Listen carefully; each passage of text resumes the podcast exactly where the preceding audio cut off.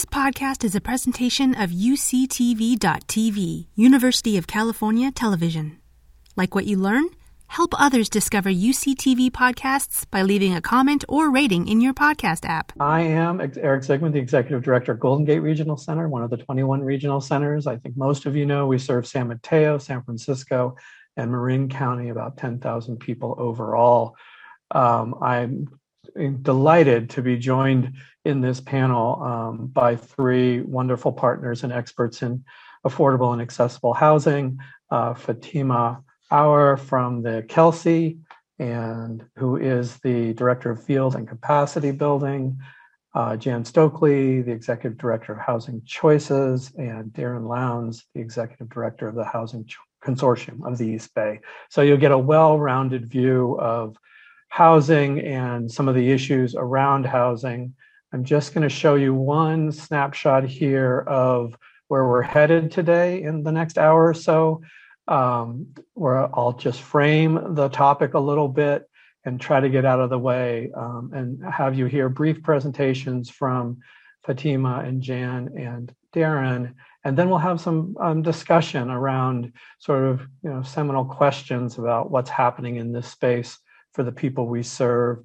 Um, and then we'll try to end on time so we can get to that question and answer period and answer um, questions from you all. So um, that's sort of our goal today.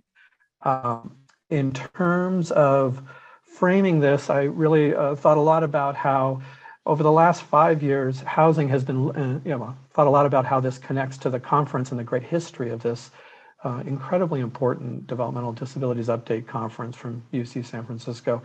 Um, and I wanted to start with the idea that seems obvious to some folks, but it has garnered a lot of attention nationally, and that's the housing is a component of healthcare. It's a component of physical health, it's a component of mental health, it's a component of emotional health. Really, um, it is one of those fundamental needs, as Leilani was mentioning, um, along with the food security that makes all other things um, possible. That old Maslow's hierarchy of, of needs, you have to have a place to, to be and, a, and feel safe and, and enough to eat to be able to access your civil rights and your community rights. So the state of Hawaii has done a lot of work in demonstrating that um, housing is a aspect of healthcare, and our own health plan of San Mateo has done work with four different housing partners, including uh, Brilliant Corners around this this concept. So I wanted to say that to start off. Um, Golden Gate Regional Center serves around 6,000 adults in our three counties, and housing is just a critical priority. Um, we've been trending over the last uh, 20 years, 15 years to more independent and empowered housing. You saw maybe that our sort of touchstone um, phrase for Golden Gate is we want to support lives of liberty and opportunity. And to do that, people have a have to have a place that they can call home. Um, but we live in a very high cost area. And so as we try to create more independent and empowered housing situations, uh, we need all options. And um, you know, group homes pushed partially by the home and community-based waiver final rule, but also just by general trends of civil rights have tended to um, become smaller and not shared rooms for adults. The old six packs are starting to wane as a service model, although they definitely have been very useful over the last 30 years um, in favor of, you know, four, three or four bedroom homes where people have their own bedroom, and then a lot of set aside um, affordable and accessible housing, as you'll hear today. We lose group homes in our area because of the cost. A lot of mom and pops, you know, do it for a long time, decades, and don't have a family member to turn it over to. So Amanda, who you heard from earlier, and I are always looking for this idea of rescue housing where we want to keep all the um, places we can.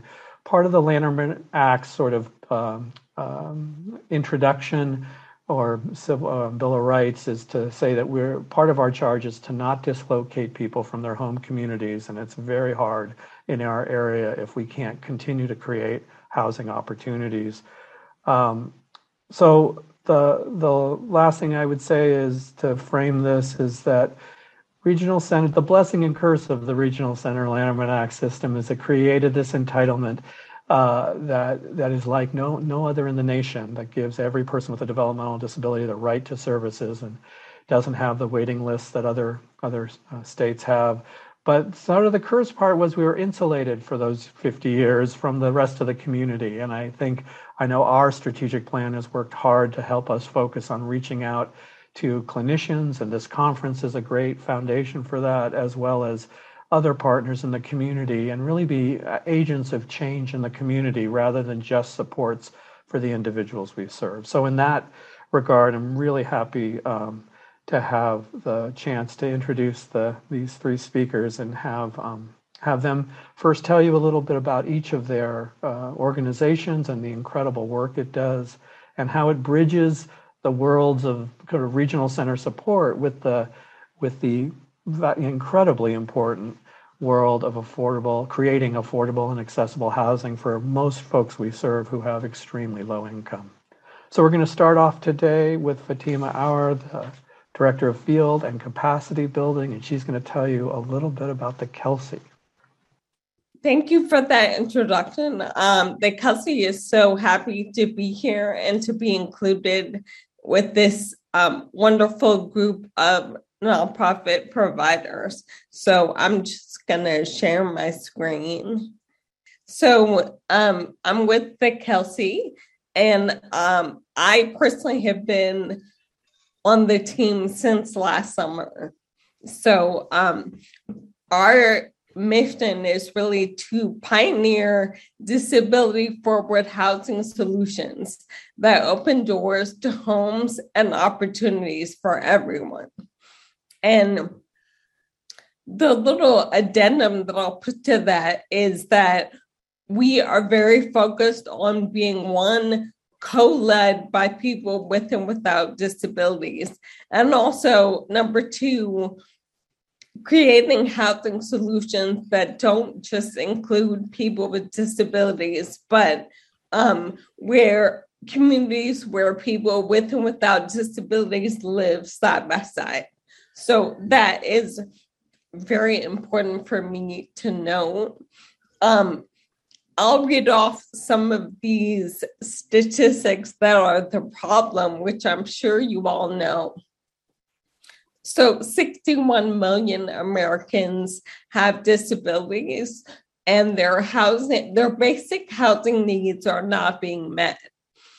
So one of the problems is cost and affordability, which Eric already referred to. And uh, one shocking um, statistic is that people that rely on SSI for their entire income. There is no major metropolitan area where those people who rely on SSI can can afford basic housing. Um, one of the other problems is access. So when I say this, I mean access to the physical spaces that housing creates. And less than 6% of the national housing stock um, is accessible for people with disabilities, which is um, which means that even when people can afford housing, they can't find housing that fits in with their access needs. Um, leading to the next problem, which is that of supply. There there just isn't enough housing for to match the needs that we have. And two interesting statistics here. One is that less than 12% of adults with disabilities own or rent their own homes. And it's estimated that over 40% of homeless individuals are people with disabilities. And, and the last category is um, that of discrimination. People with disabilities are routinely discriminated against, and um, 55% of housing discrimination um, is based on disability. So, I love this graphic because it gives you um, a visual to the kind of communities that we're trying to create. So, historically, people with disabilities were really segregated and isolated in institutions, homeless shelters, disability specific housing. And what we've moved to is great progress, but we have a long way to go yet. So we've moved into this state where, yes, people with disabilities might be included, but they're still segregated in their own pod. Um, going over some of the questions today, um, one of the questions is about set asides. And I think about that term, and even the term set aside sounds like you're you're setting the people with disabilities aside from everyone else. So this last house where all the dots are integrated, that is the kind of housing solutions that we're trying to provide, where people are fully included and immersed in whatever housing communities we um, build.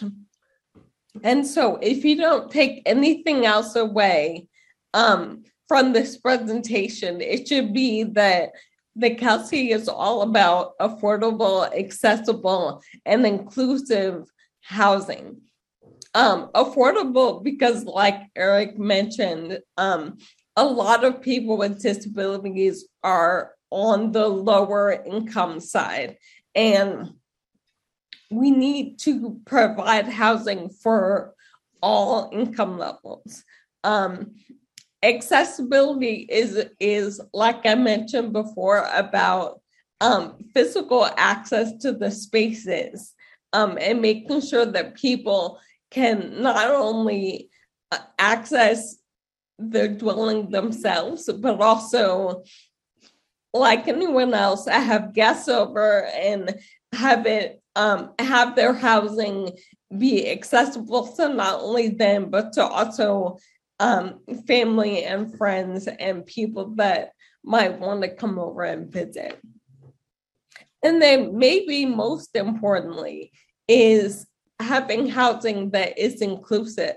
Um, one of the things that the Kelsey really um, strives for is um, this aspect of cross disability housing where it's not just disability specific, but we want to include all disabilities and all kinds of access needs because that is the type of community that we really want to lift up and promote. Um, so just a little bit about um, the communities that are um, in process right now we have a housing pipeline of over 240 homes. And one is in the downtown San Jose area, and the other is in San Francisco's Civic Center neighborhood, um, right near City Hall. And we are launching um, a pilot program of our inclusion concierge at um, a building that is already operational in Oakland. So um, this gives you a little peek at what we have going on in terms of creating housing. And I just wanted to throw this out here. This is um, something that we've been working on and that we first launched about six months ago. So it's called the Housing Design Standards for accessibility and inclusion. And these are really a holistic set of guidelines that were designed for and by architects, developers, and designers, really um, focusing on um, not just one type of accessibility for one type of disability, but looking at it as a holistic set of things that would make housing accessible for the, the largest amount of people. We all know that traditionally accessibility has really been limited to wheelchair users and ramps and things, which are very important. But um, it's also important that we created impact areas within the the design standards. And these impact areas include physical mobility, cognitive access, visual, hearing, support needs, and health and wellness. So we're looking at the whole person, not just the diagnosis that you've received, but um, things when it comes to sensory or um, cognitive needs that a person might have. The design standards covers all of that. Um, our theory of change, one thing that I'm really proud about the Kelsey is that we not only build communities, but we also are very involved in system change and policy advocacy. So one really feeds the other. The systems change enables, supports, and scales our work that we're doing in building communities. And that links back to changing systems and that we our housing is able to inform, validate, and demonstrate um, the model and how it can work. Um, just a little bit more about the the two sides of the same coin. Um, actually building uh, disability forward housing, but on on the other hand, advancing policy and changing systems needed to make uh, disability forward housing the norm rather than the exception. Um, we are a very young organization. We've been around um, three years now, and this is just kind of a highlight reel of things that we're very proud of. So I already spoke about the 240 homes that are in development. We have trained almost a thousand advocates and partnered with field leaders in housing policy and design. And lastly, we have unlocked um, funding mechanisms. Uh, and actually, we received the first investment from Google's housing fund. Um, and we also received seed funding from the Chan Zuckerberg Initiative. So, um, as I'm sure a lot of you know, it um, sometimes it can be few and far between in terms of private, public, and philanthropic funds. But um, I'm happy to say that um, we have unlocked over $48 million in um, these funding opportunities. And that is my time. So um, you can check out the Kelsey at um, thekelsey.org and I'll pass it back to Eric. Thank you so much, Fatima. Uh, I, I loved a lot of what you said, particularly around the language, how we encode discrimination in historical language like set asides, and how the, the idea of access can be opened up to be much more much more meaningful. I also really appreciate that Kelsey has been focused for the three years and a couple years in preparatory to really trying to demonstrate replicable and scalable housing. And if we can do it in the Bay Area, you really can do it anywhere because of the cost drivers of, in our um, in our area. And I cannot tell you how excited I am about the Kelsey San Francisco. I know the folks in San Andreas are very excited about the Kelsey San Jose. So thanks again, Fatima, and I'm sure the, the questions will roll in. Um, and I think this is a great transition to um, Housing Choices and their executive director, Jan Stokley. Jan and I have known each other for a long time.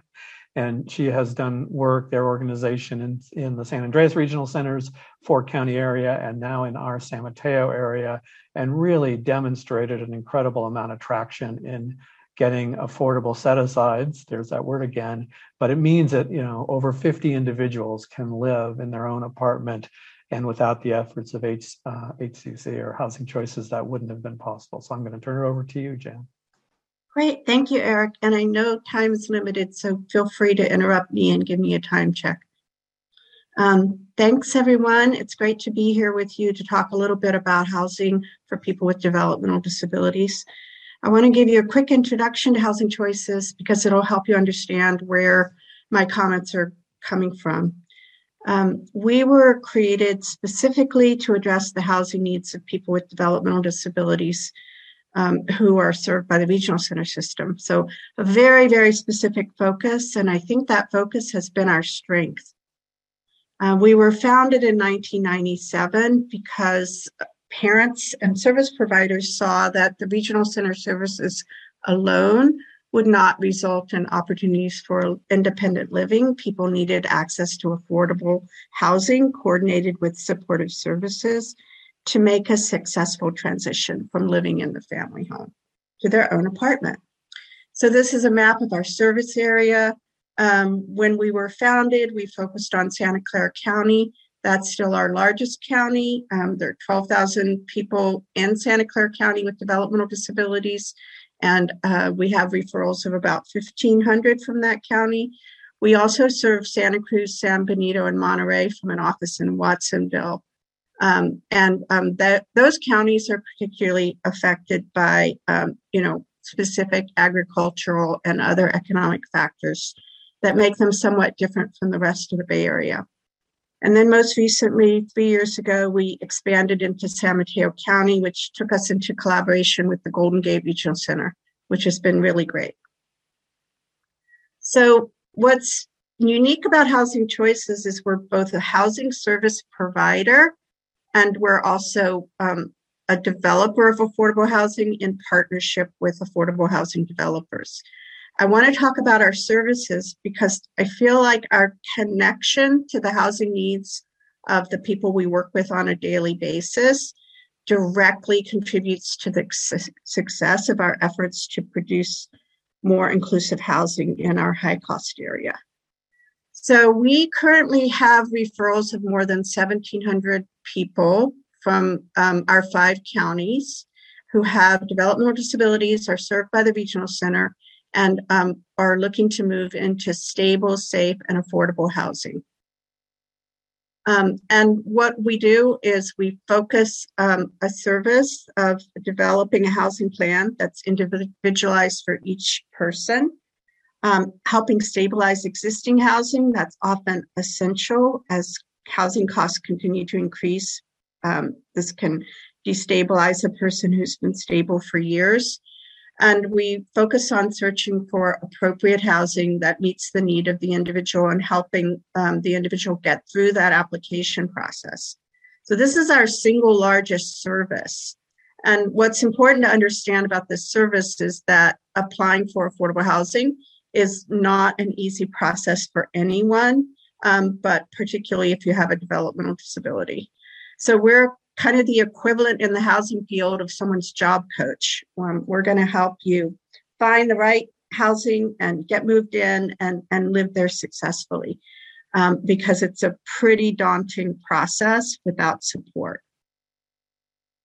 Um, we also provide housing retention services. So I mentioned that we partner with affordable housing developers to have some apartments in affordable housing properties subject to a preference for people with developmental disabilities who receive services from the regional center.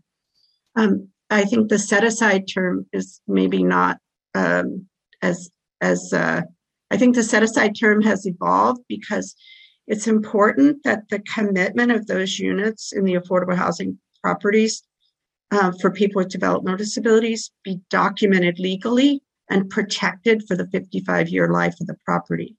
Um, and so set aside is, is very strong, intended to communicate that the unit is there to create inclusive housing for the long term um, and not to, to segregate people within the housing community. In fact, fair housing laws require affordable housing developers to distribute any units for people with disabilities throughout all aspects of the property and not in some kind of separate floor.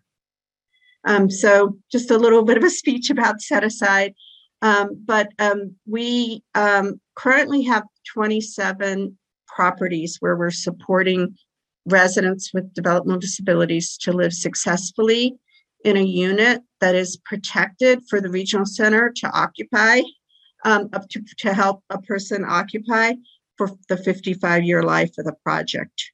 And so we're there to help the individual maintain their lease compliance, monitor their health and well being, and be a connection to the regional center and all the other service providers and keep our eyes on what's happening and pull people together when we see that that would be needed. And then we also focus on building community within the larger property. I think that's so important. So we are focused on um, neighbor relations, social events, and other activities to help people with developmental disabilities live um, in good community with their neighbors. So, the number one concern of parents when they think about moving an adult with developmental disabilities into affordable housing is will the person be lonely? It's a real concern. Um, and so, at our at our partner properties, where we have some units set aside for people with developmental disabilities, there is a big focus on fostering relationships, both with uh, neighbors with developmental disabilities and neighbors without.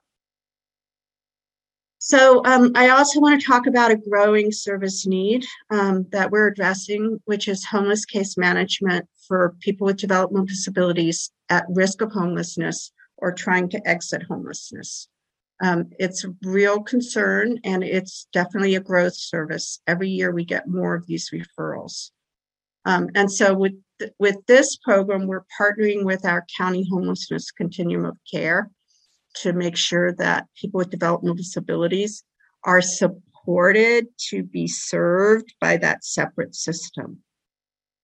Um, and then finally, the, the program that we're most proud of, it's our flagship program, is our housing development activities. Um, we organize people with developmental disabilities in communities across our high cost area um, to be able to live in typical affordable housing. Um, and so we currently support 350 people living in units in 27 different part uh, rental properties. So our particular units that are protected for the life of the property um, total 350, and that's in 27 different apart properties. So we're, we're really focused on inclusion and we try not to have more than 25% of the units subject to this preference because we want to foster inclusion. There are some financing incentives to having more people than 25%, um, but most of ours are below 25%. So, the benefits of this inclusive housing model the units that are set aside, if you will, are protected and we're able to maintain a sheltered wait list so we're help, able to help regional center clients get on the waiting list for that property and navigate the wait list and monitor the wait list status. And when there's a vacancy and they get called for the vacancy, we're going to notify them and we're going to help them through the process.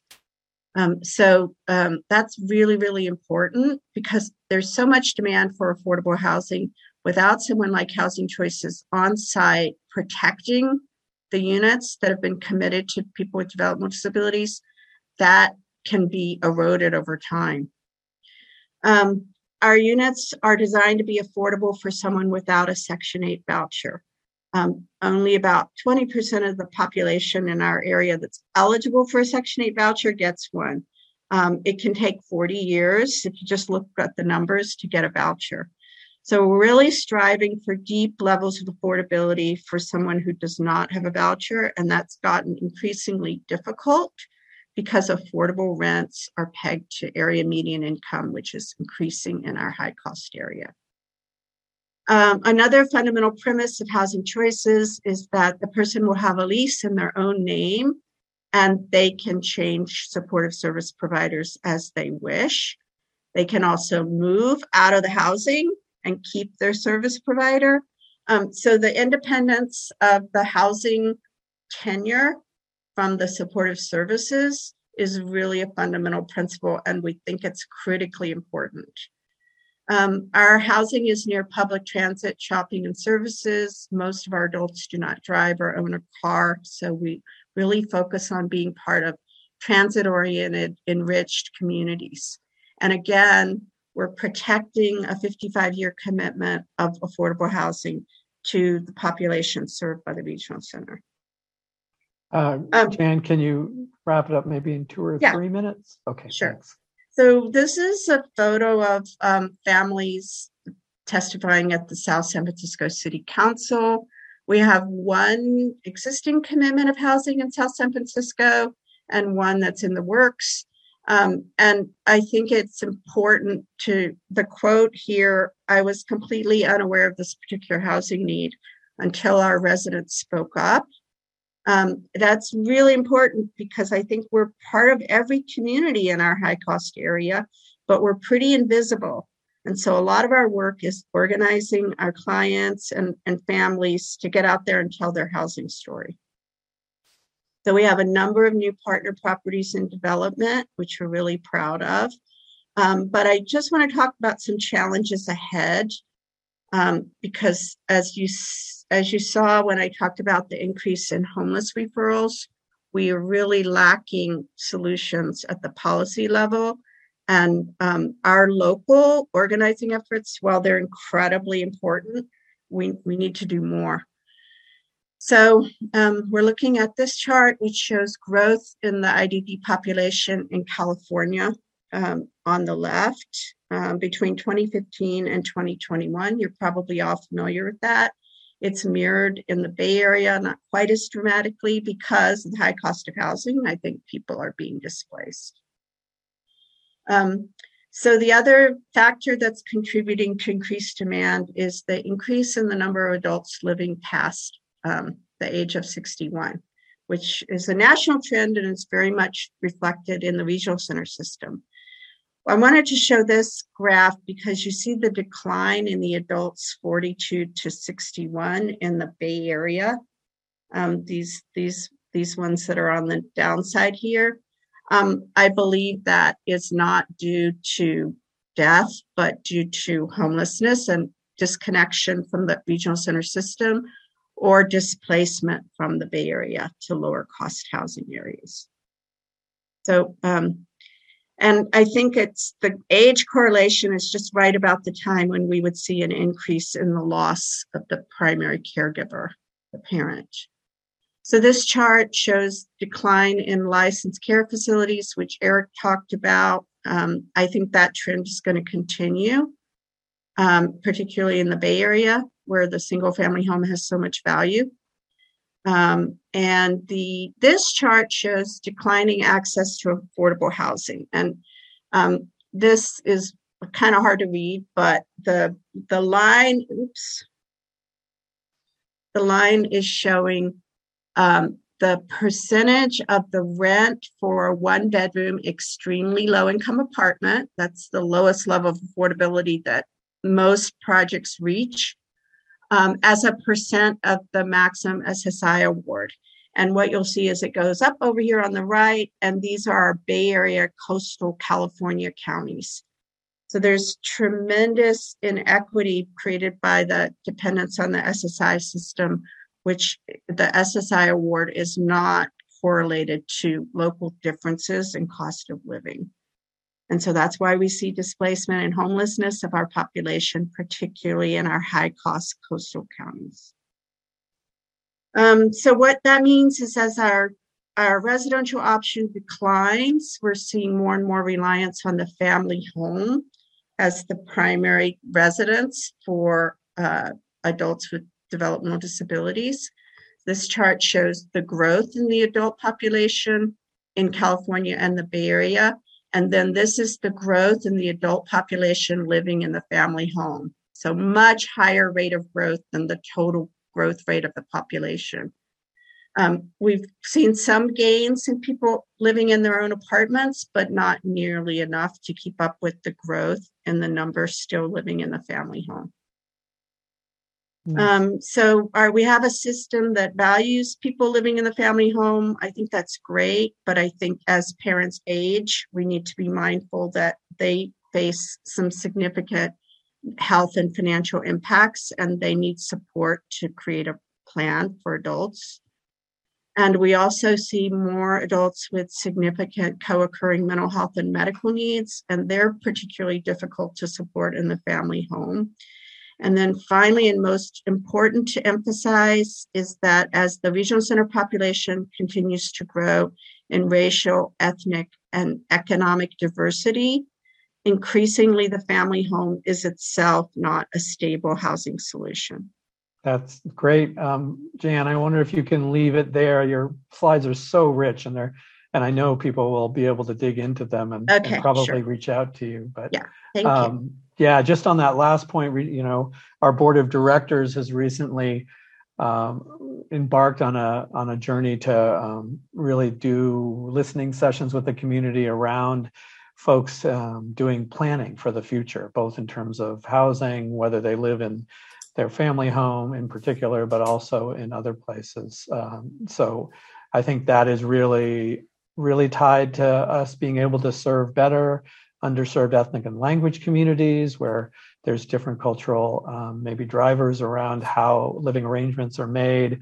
But it also i think the planning both you know in housing financially and in terms of services and support and getting on lists early um, is really really really important. And as jan often says that their urgent and emergency housing requests could be reduced if we supported people better in that in that planning for the future so now I'm just going to transition to um, Darin Lounds and at Housing Consortium of the East Bay. Darin also and I also go back a long way, at least to the closure of Agnews Developmental Center and the movement of 350 people into homes and new lives in the community. So Darin has a long history of this, and uh, as as the others have, and he will tell you about Housing Consortium. Thank you, Eric, and thanks to Fatima and Jan for rich presentations. And I'll try not to repeat too many things um, as I talk a little bit about um, HCB's activities in the East Bay. Uh, but also, uh, I'm going to share a little bit on a survey that was uh, created, done by the Lanterman Housing Alliance um, in 2018. No disclosures. So HCB creates inclusive communities for people with developmental disabilities or other special needs through quality affordable housing. And we do this. Uh, so, you know, we currently um, we're focused on three activities: uh, supportive housing, which includes development, management, and services; uh, emergency housing and homeless interventions; and housing access services. HCB was formed in 1996, and our first supportive housing property went into construction in 2005. On the supportive and emergency housing side, uh, we have 45 supportive housing properties across two counties. Uh, those house over uh, 340 households, and then we have 10 emergency housing interventions um, scattered throughout uh, both Alameda and Contra Costa counties uh, for it serving a total of over 600 clients. On the development side, HCB focuses on smaller scale housing development, but we've successfully recently partnered with other housing providers to create larger housing communities um, using low income housing tax credits. And these larger communities um, also are more integrated uh, as our folks are part of a larger community versus being, you know, um, some of our smaller properties are 100% intellectual developmental disabilities. So um, we feel uh, we're very happy with that transition. Um, and but we're also going to we're going to we're going to build housing how whenever however whenever we can. So um, that model may shift over time. Um, when we're working with other housing developers, we typically facilitate cooperation between that developer and the regional center. Um, and our regional center that we work with is Regional Center of the East Bay.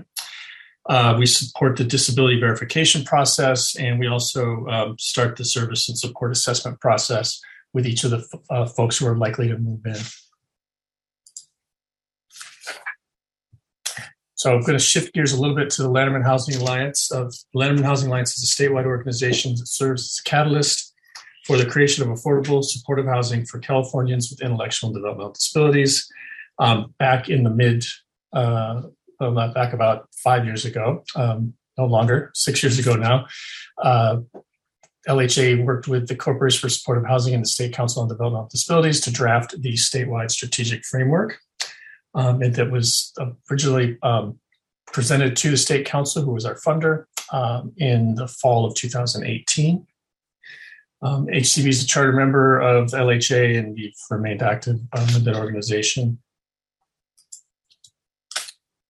So, one thing that we that we worked on is, uh, you know, we we we we, we did a, a large, wide, uh, very wide spanning uh, look at uh, affordable housing within the state of California for our folks, and so part of this work is of the you know this we, we brought together a bunch of data and um, tried to get a good look at what was going on. So of the 35, 39 million Californians, approximately 600,000 are living with intellectual or developmental disabilities, as based on the federal definition of, of, uh, of developmental disability.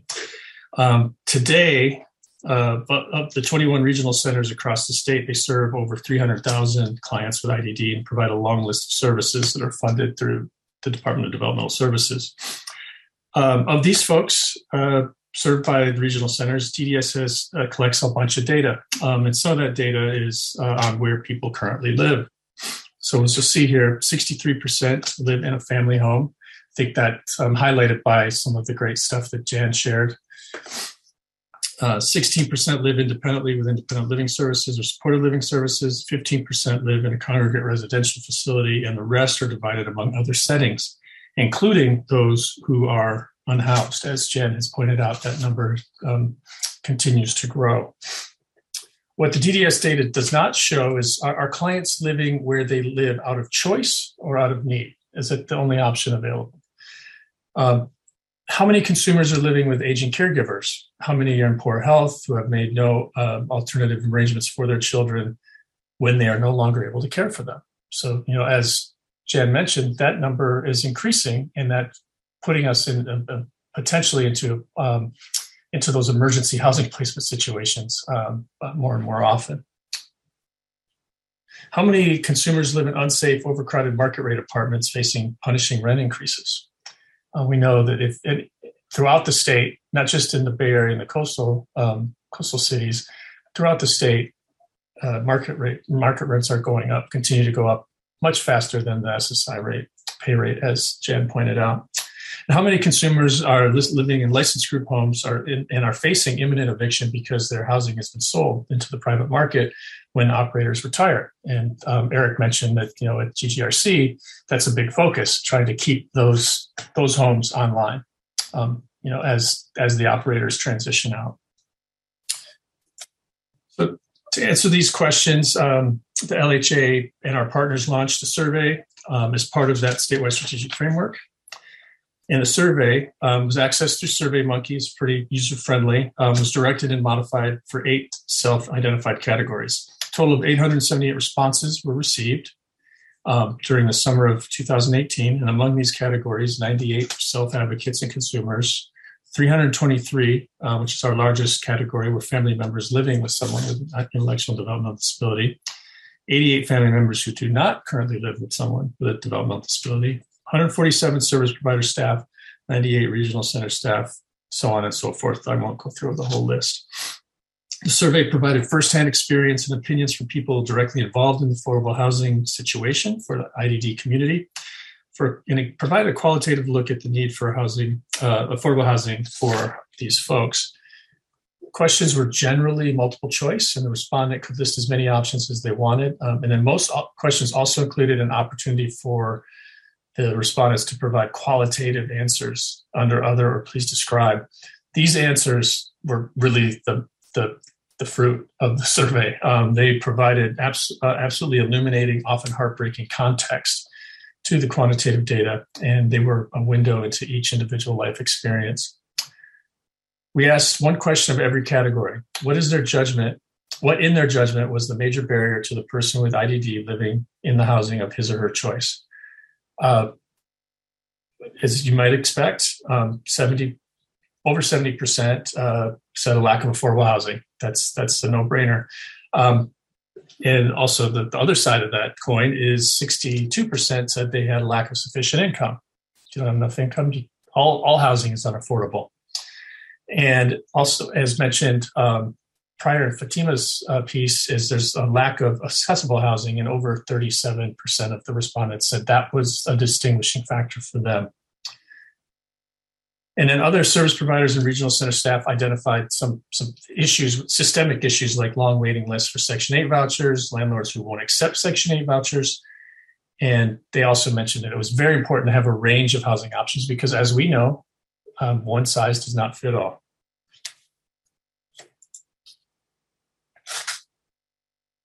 So, uh, some of the individual category responses uh, for with, with, consumers felt that uh, while 45% were living at home, 85% of the, those said they would like to live independently, either alone or with roommates.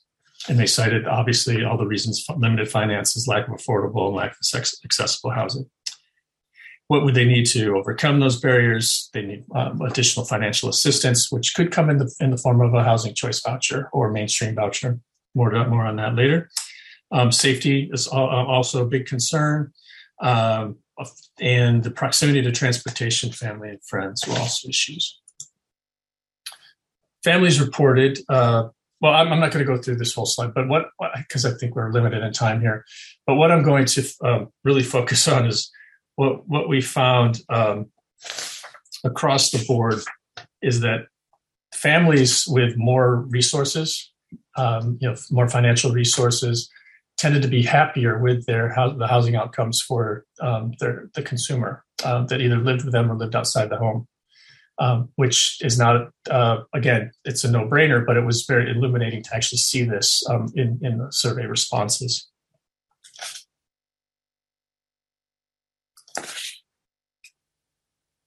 So housing advocates and NPOs um, continue to continue to focus on creating new affordable homes through production but while this is critical, other strategies um, are also needed. And one of those strategies is housing access services. And this, I'm just going to uh, briefly touch on this. Uh, it's a relatively new service uh, under service code 089, um, and it's available across the state. It this somehow the one thing that was really great about this is it, it, it uh, about housing access services is it allowed uh, regional centers to vendorize groups like uh, housing access, uh, housing choices, and HCB and others across the state to actually provide individual housing transition services and individual housing and tenancy sustaining services. Um, group, some groups are doing this prior to 089, but um, but what, by, by 089 coming on through the home and community based services waiver process, uh, we were able to now get uh, get it uh, uh, reimbursed through Medicaid or Medi-Cal in California, which is big help to the system, but it also it means that regional centers are able to to to to, to direct um, to us towards housing access services and still maintain some financial sustainability in the process. So I see Erica shaking uh, or, or nodding. He agrees. Uh, let me see here. So it, it, in the East Bay, um, in 2018, HCB entered into an MOU with Contra Costa County Housing Authority to secure non-elderly disabled mainstream vouchers for adults receiving services through, from the regional center of the East Bay. After those vouchers were awarded or connected to individuals, then we, um, the regional center, then vendorized HCB for the new housing code, which is fantastic. Um, by bringing together the vouchers and housing access services, HCB was able to successfully move 33 consumers into affordable homes where the tenant rent is equal to 30% of their income. Truly affordable. Uh, and HCB was notified earlier this month that there is an additional seven vouchers that are now available. So we'll be we're working with the regional center to identify our, their most at-risk folks um, who are either currently unhoused or at risk. Uh, the scope of the mainstream voucher program is limited to the number of vouchers available to RCB consumers. So HCB continues to work with the Housing Authority to get more vouchers from the feds. And we would love to scale our, our housing access services program similar to what Jan has accomplished um, with housing choices. in addition to the uh, working with the Housing Authority vouchers, we've, we, we also have been receiving um, referrals for housing access services for other regional center of the East Bay consumers, which has been really helpful to grow the program. But um, without the vouchers, the job is that much more difficult to accomplish, and um, it's much more challenging. So, thank you for your time, and I'll wrap it up. Thanks so much, Darin. Um, really, really appreciate all three of you Fatima, Jan, and Darin. Um, we want to take the next 10, 15 minutes to have a bit of a panel discussion and um, hopefully get through at least two of, of the questions we had sort of thought about would be useful or I had. Um, and the first one I would just frame by saying about five years ago, I met with a, a really um, savvy and progressive and uh, effective affordable housing group and well known throughout California. And when we talked about developmental disabilities, their exec said, "You mean what is a developmental disability? Do you mean people in wheelchairs?" One of those moments where you're like, "Oh, I have to, you know, undo some assumptions here." And I think the last five years have seen a flurry. The Housing Alliance and and the work of Jan and, and Fatima and, and many others and Darin have brought affordable and accessible housing into view. But my first question for the panel, and I'll put it in chat um, so that everybody can see it, is to ask you all, the panelists uh, here, to talk a little bit about how difficult and arduous and time consuming it is to have these um, units that people with developmental disabilities will have access to in these affordable housing developments. It was certainly an education for me to be able to see um, what the process for affordable and accessible housing is and um, and how you have to reach out to multiple partners and multiple funders so anyone want to jump in on that and just talk a little bit about how you how you actually get the the um, units in place for the folks we serve. I'm, I'm happy to talk a little bit about that i'm sure. Um, others will chime in. So, for Housing Choices, we've been working more deeply in each community to identify people with developmental disabilities and families and organize them to educate City Council because housing is fundamentally authorized and entitled at the local level by the City Council. So having an engaged community that's showing up at city council and planning commission is kind of the groundwork. Um, the other piece that's really important is to um, reach out to developers, educate them, ad- learn about their housing plans, and show them how our community can be an asset to their housing plans. Um, they're uh, working in a system that's tremendously underfunded there's not enough state and local financing dollars for affordable housing. So, big part of our work has been to advocate with our county board of supervisors to create a dedicated pot of financing for people with developmental disabilities. So, in Santa Clara County, we have $40 million um, awarded, which will provide um, 4 million for 10 projects that provide inclusive housing for people with developmental disabilities. So having a funding source, either at the state or local level, that incentivizes developers to work with us is really helpful. Um, and then I'll just add that um, the projects take a long time. Um, we're leasing up a project in downtown San Jose where we have 25 of 135 apartments. Um, when I joined Housing Choices 10 years ago, that project was on my work plan. And so it's taken 10 years to get it leased up. Yesterday, I was at a groundbreaking um, for a project in Sunnyvale where we have 23 of 93 units. Um, we started working on that project in 2016 when the city of Sunnyvale issued a competitive RFP to affordable housing developers. So it's taken six years to get from that RFP to groundbreaking, and then it'll take another two years of construction to get to occupancy. So the projects are long, expensive, and complicated, and you need to have staying power and you need to be deeply um, engaged at the local community level. That's great. And you know, these these developments can cost 120 million dollars.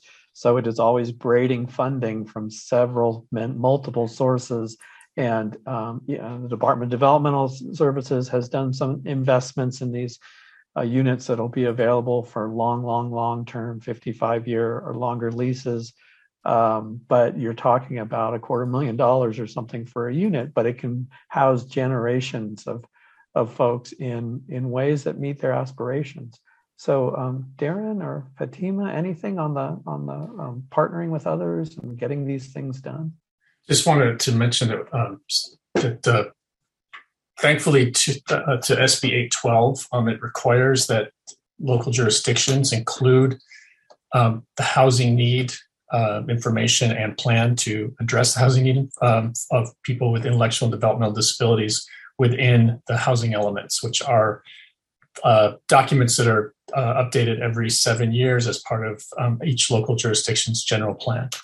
And that having language specifically in those housing elements about our, the need of our folks, um, as well as plans to address that need, goes directly to what Jan was saying. It, when the local cities and counties make determinations on how to um, how to award their funds for development, you know, we just need to be able to go and pull that information from those housing elements to to to to, support that uh, that our folks be included. I love that stuff because it's really about social change um, and uh, and how disability work of support and disability forward um, philosophy and and thinking, as the Kelsey talks about it in Fatima, really benefits the whole community. You know, there's this idea of sort of the curb cut effect where this access to the basic sidewalks have helped so many people, older people using walkers or parents using um, you know carriages or, or uh, running strollers. So um, I wanted to get to that second question, which I love so much because I think it's been an evolution. Is and we've touched upon it um, about how the voice of people with um, developmental and intellectual disabilities and all disabilities affect affordable housing efforts. And I know Fatima, you wanted to maybe say something on that. Yeah, the one piece that I wanted to add was piggybacking on what Jan said about education. A lot of these developers don't know what we mean when we say accessible and inclusive. So there's some education that needs to happen so that we're all on the same page about what we mean when we say accessible and inclusive. That's and it. I'll just add the same education is needed at, with elected officials, city council members, planning commissioners. Um, when we bring people to city council meetings, um, it's oftentimes the very first time a city council member has been made aware of the housing need. Um, and there is also somewhat of an assumption that people with developmental disabilities are it's a cradle to grave support system from the regional center, and cities don't have to worry about that housing need. So we have to educate elected officials that the regional center doesn't pay for the cost of housing and that the folks in their community who want to live independently are competing for, for affordable housing that's often out of reach and, and many, many others are, are seeking it as well. So we have to do that same work with um, our elected officials at the local level and also I think at the state level. Absolutely. And you know that the reason that the Lanterman Act didn't anticipate paying for housing costs was the idea was to give and is to give people equal access to live, learn, work, and play. And so, you know, as a regional center, we can bring support to individuals, but we have very limited areas where we can do anything to help people um, afford housing. And so these partnerships with you all is, is one way we can do that. Once somebody can have a, an actual place to have a more empowered, independent life, we can bring support in terms of family home agencies or supported living, independent living skills. We can bring the support to give equal access, but we have not had the ability to pay for much of the of the development. Any other ways the, the voice of people with developmental disabilities you saw in Fatima's uh, presentation that I just think it's fascinating, the 300 elements on ADA that expands the idea of access, um, I think is a great step, was developed in partnership when, you know, driven by architects. So they're speaking the language of building. Um, any other ways that we're bringing the voice of the people we serve to the um, to the attention of affordable housing folks? Okay, I'm, I can, Go I can, uh, yeah, just there have been a number of efforts um, over the last few years, kind of coordinated and um, by, through the LHA, um, the state council, and the Kelsey to impact uh, some of the statewide housing uh, housing funding programs, and making sure that we're we're elevating our folks into priority population for those funds. Um, that's been a great opportunity to educate um, educate uh, not just the state agencies but the developers who use those programs um, every year. And uh, we, I, I think there, even though we haven't been as successful as we'd like in getting some of the policies changed to exactly what we want, we've got there has been movement, and that's been great. Um, but throughout that process, we've made contacts with affordable housing developers out there who are now thinking about how to integrate our folks into their into their developments um, and you know in, throughout the state and wherever they're doing their work. So uh, that's been really really helpful. And it took the voice of, of, of folks with intellectual developmental disabilities to really push that point. Yeah, I think if it, you know, person centered thinking has taught us anything, it's taught us to let people be the experts on their own experience, the people we serve. And I think it's really tied to leadership development. The Kelsey's done a, a good amount of that job as well. So um, I think that you're going to see a larger voice in, in the leadership of people we serve. Jerry, do you think we should go to Q and A at this point? Yeah, I think we should go to Okay. Q and A. And I don't know if you can see all the questions, um, Eric, but I'm going to start off with this one, which is uh, posed by uh, Clarissa Kripke, um, and that's about accessibility has been limited to mobility accessibility, but for many autistic people, and we see the trend of increased numbers of, of autism. Uh, lighting, mechanical sounds, ruggedized features, walls and windows, delayed egress, uh, they need to be considered too. Is there a movement to understand accessibility in broader terms? Um, I, I can comment on that. I'm sure Fatima will want to comment. Um, yes, definitely.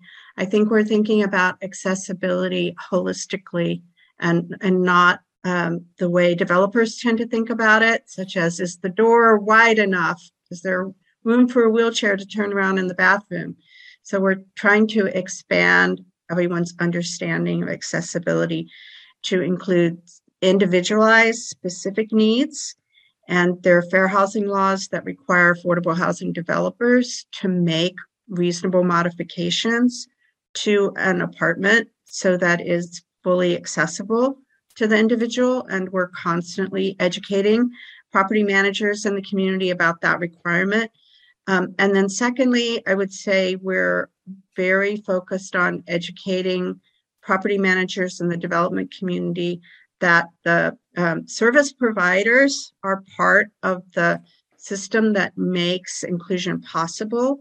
And so, thinking about accessibility as including an individual's right to supportive services, um, that that is an integral part of creating an inclusive community. That's also very important. So, I totally agree with the person who asked the question. Too often, people think about accessibility as a certain physical design. And in fact, there is a, a lot of individual modification that's needed. And also, there is a dimension that supportive services need to be accommodated by property managers. Mm-hmm. I have a specific example. Oh, uh, Fatima, go ahead. No, I just wanted to say that the design standards that the Kelsey has come up with definitely take into account more than just mobility access needs. The access needs cover cognitive and sensory and acoustic. So um, we're definitely on it and trying to push these design standards out to as many architecture firms and developers and designers that will listen. We are very committed to um, putting these standards out and educating people on their importance. And, and we had a, a, project that one of the projects that was one of our photos in the presentation at HDB. Um, uh, Jack Capon Villa in Alameda has an individual who, one of our, our first tenants in, who's um, extremely sensitive to sound and vibration. And we, by working with the service providers and, uh, and, and through the, the, whole process of, of the move in, we went from a situation where nobody other than us believed that he could make it there um, to everybody getting on board and, and, dealing with the modifications. So we we added a, a additional sound dampening to to his unit. We moved. Uh, we made sure he had a unit as far away as possible from any of the, the larger heavy doors, the you know the fire doors and the and the elevator, to eliminate the vibrations. And he moved in in 2015 um, with our initial cohort, and he's still there and he's doing great um, you know, we and we've had to continue to make modifications throughout um, throughout his time there. But as Jan said, that's our responsibility, and um, so we feel like um, you know that's a great a great uh, example of a success in addressing all aspects of accessibility. Fantastic. I want to, oh, just a, and on the question though, there's a there was something brought up about delayed egress, and I think that's that's a would be a significant challenge in um, in a supportive housing setting or an affordable housing setting. Um, so I just want to put that out there. There, there are as much as we can do. There are we're also limited as well. If I might jump in, there's several questions of the 10 or more that have been submitted on this topic. And thank you all. This is fantastic. Uh, the questions uh, that I can lump together seem to have a common thread. Where are the published standards for the uh, housing for people with IDDD and those with mobility issues, those on the autism spectrum? Where are they? And uh, are we in the IDDD uh, silo uh, communicating with schools of architecture. The UC Berkeley School of Architecture has a subset of people who are interested in, um, or at least it did have, who are interested in working with designs for um, for people with IDDD and mobility issues. Um, the we talk a lot about silos with mental health and developmental health and health in general. Is this another silo? So y'all, y'all have two minutes to answer that question. Um, okay. So I think there's actually quite a bit of work being done on accessibility. Um, and um, it's important that that work be showcased and analyzed in light of all the differences in the people we serve. Um, but I think the number one challenge to preventing homelessness among our population with intellectual and developmental disabilities is affordability. Um, so, you know, I just want to say the accessibility work is tremendously important. In San Andreas Regional Center, um, you know, there are many people who need physically accessible units. There are others with autism who need modifications. Same thing in GGRC. But without affordability, um, those folks are not going to be able to move into affordable housing. So, our biggest single challenge I would advocate is um, the affordability gap. Yeah. And I would just direct people to the kelsey.org slash design. You can go there and download either a PDF version or an Excel version of the design standards that I mentioned. And um, passing them along to your architect or designer or developer is what we want. So it's available free on our website. And I encourage everyone who's interested to go and download their own copy. Thank you. And I would just add, it's been recently accomplished over the last six months or so. So, really, now is the time to get it out to your networks, at least as a first step to raise a consciousness around that design. The one question we didn't get to, and I know came up in the Q and A, was around future planning, and we don't have time to cover it now. But it is more and more on our radar, as I mentioned, even our board of directors, really looking at how do we support people, especially those in kind of their middle age, when 30s and 40s and 50s of intellectual and developmental disabilities, who need to plan for the future, and the family needs to plan for the future. And obviously, housing is plays a huge role in trying to meet people's needs and their aspirations, which is really what we should be doing. So, just a quick comment to wrap up. I know there's lots of lots of still uh, issues to talk about and and questions, but I, am thinking back to Dr. Hutro's uh, uh, kickoff lecture this morning on health equity and focusing on prevention, and also knowing how important data is. I think it'd be interesting to look at data for individuals with I slash DD uh, who are housed and who are not housed to look at what the cost is to our healthcare system. Um, I suspect there's going to be a big gap, and that would be really great information to present to city planners as they're trying to look at their budgets.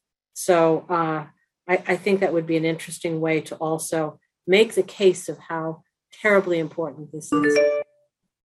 And there's one final question on our list submitted. Uh, are there any published design standards and assessment tools for adult and pediatric outpatient clinical spaces? This is something that Jerry and I have pulled out for ages. The American Academy of Pediatrics does have um, some design standards for pediatric clinical spaces. It's not nearly enough, but I would suggest that the questioner go to the American Academy of Pediatrics Committee on Children with Disabilities for that. What about for internal medicine or family medicine space design, Jerry? Uh, well, actually, the person who asked that is is uh, is one of our uh, faculty in general medicine, and uh, we're actually working on a project to uh, to look at our own space in terms of of how it works for people with disabilities. So, to my, I don't do not know of any published standards uh, uh, for the adult clinical space, but we will be uh, looking at that and searching for it for sure.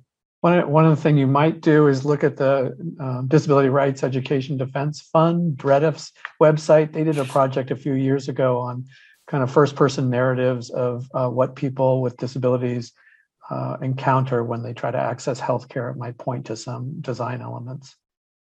Great. Great. Thank you all. Thank you very much. I think you should all publish a white paper. Thank you. That's what we need. Another thing on our to-do list. Thanks yes. so much for the invitation. uh, Fatima and Darin and Janya were wonderful. Excellent. Thank yeah, you all. You've been listening to a podcast by University of California Television. For more information about this program or UCTV, visit us online at uctv.tv